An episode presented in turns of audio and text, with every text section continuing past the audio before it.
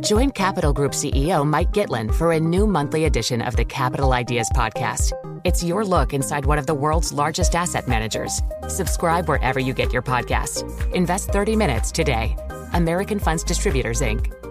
The countdown has begun. From May 14th to 16th, a thousand global leaders will gather in Doha for the Qatar Economic Forum powered by Bloomberg.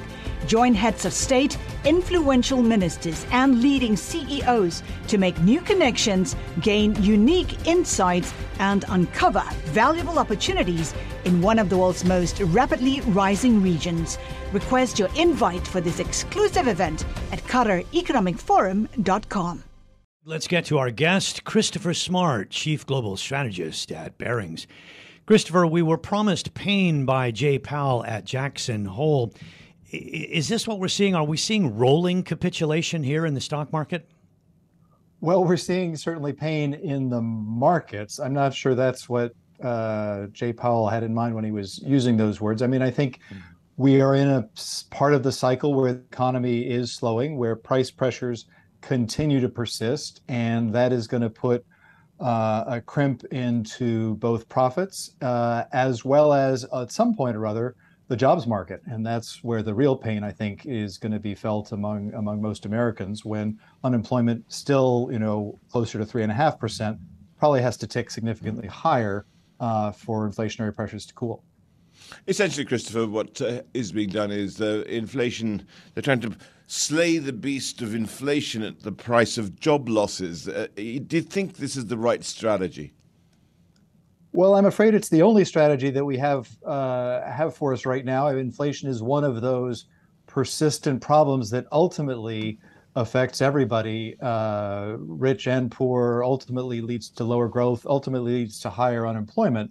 And so you have to stabilize prices first, which comes with a certain cost, obviously, in order to set the ground uh, and the foundation for that next leg up, up of growth. Um, obviously, the Fed is hoping to do this with as little cost as possible. But I think what we are seeing is that energy, you know, inflationary pressures have been much more broad based than we thought. Inflation is coming down, but much more slowly than we thought. And that's why the Fed is, you know, forced into some of these significant rate hikes here. I would say the, the bigger question, I think, for markets is not the hikes, but it's the it's the cuts, when the cuts might come. And I think you uh, you alerted alluded to this earlier in one of your reports. Um, markets are starting to wonder when next year the Fed will stop raising rates and start to cut because the economy will be weak.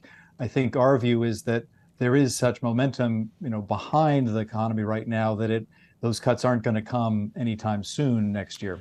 So we have Ford added to FedEx's story. Uh, is it inevitable here, or is the jury still out on this spreading to all of corporate America? Well, it's going to spread beyond those two names, and obviously others have announced job cuts as well. What is still remarkable is, as I mentioned, this low unemployment rate. Unemployment is a lagging indicator, so we shouldn't spend too much time focused on it. But um, anecdotally, it still remains very difficult to hire people in certain areas of the economy. Uh, wage growth continues to be uh, pretty strong, and the quits rate is quite high. So, so clearly, people, uh, most Americans who hold a job feel that they can yeah. quit and find another job pretty easily. Okay. So, Christopher, having a look at uh, what we have at the moment in terms of the reaction to what the Fed is uh, doing, um, the thing is, we have many things originally which were not part, uh, I should say, were not really, they weren't able to deal with, i.e., with supply side inflation. Now, tell me something, how is that morphed, and is inflation here to stay?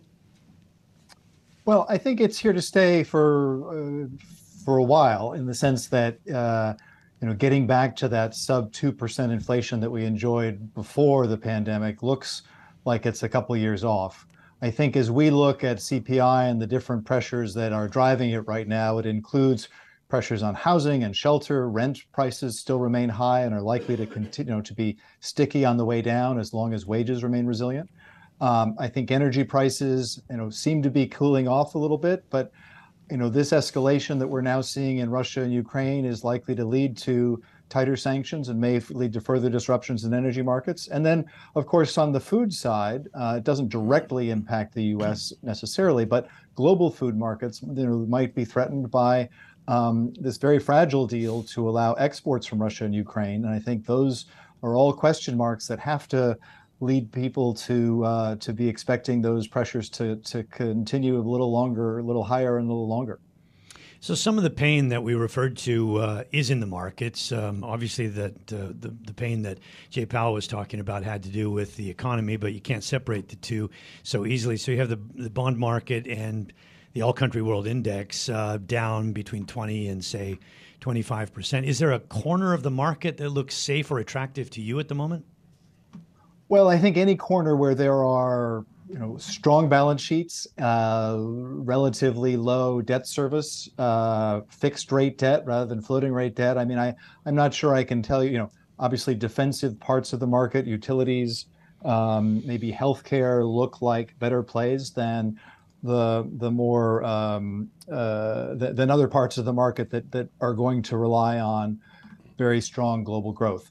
Um, I think most investors right now, you see it in the surveys, I see it talking to my colleagues, are kind of um, much more cautious in the short term.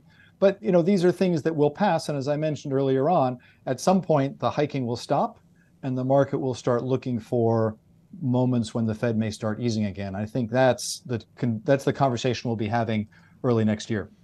Is that is that why many people are at the moment really uh, betting there could be a pivot, even though they've been uh, told that there won't be? In, in, essence, I mean, we've got at the moment a lot of CEOs talking about cost reductions, which, which, which means effectively layoffs. And you know, in the last news conference, Jay Powell said housing activity is weakened. Well. It really has weakened if we have a look at the data. So the thing is that impact, the impact of that can start to spread very quickly. Indeed, it can, and I think um, you know that's what we're all watching for. Uh, and I think maybe the the pessimists are the ones who are hoping and expecting rate cuts to come soon.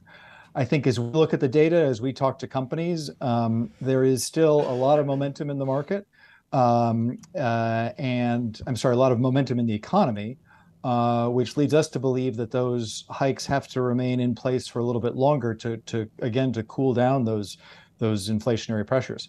Um, I think the um, those are the kinds of things that have to play out before we can expect the Fed to really start um, start loosening again. That being said, of course, you know there's always the possibility for an accident in these tightening cycles.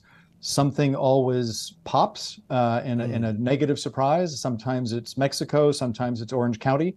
Um. There's a lot of attention today in the in the private equity space. You know, it's hard to know. It's impossible to know exactly where that could happen. But that's why putting money to work well, today, you want to be in places with strong balance sheets and low debt service. If you think it's just time that we have to get through, like you said, at some point um, interest rates will probably stabilize. Uh, what is that time? If it, do you feel like, uh, say, six months from now or nine months from now, we'll be in a better place, or not yet? it feels like we will be in a better place. Uh, I wouldn't say we're in a place where um, inflation is back at the Fed's target of 2% on average. Clearly, that's a long way away. That's a longer way away. But I think the good news over the last couple of weeks and months is that inflation seems to have peaked. It's not going higher from here. Christopher, thank you so much for joining us. Christopher Smart, there, Chief Global Strategist at, at uh, Barings, giving us his take on the markets. The countdown has begun. From May 14th to 16th, a thousand global leaders will gather in Doha for the Qatar Economic Forum powered by Bloomberg. Join heads of state, influential ministers, and leading CEOs to make new connections, gain unique insights, and uncover valuable opportunities in one of the world's most rapidly rising regions. Request your invite for this exclusive event at QatarEconomicForum.com.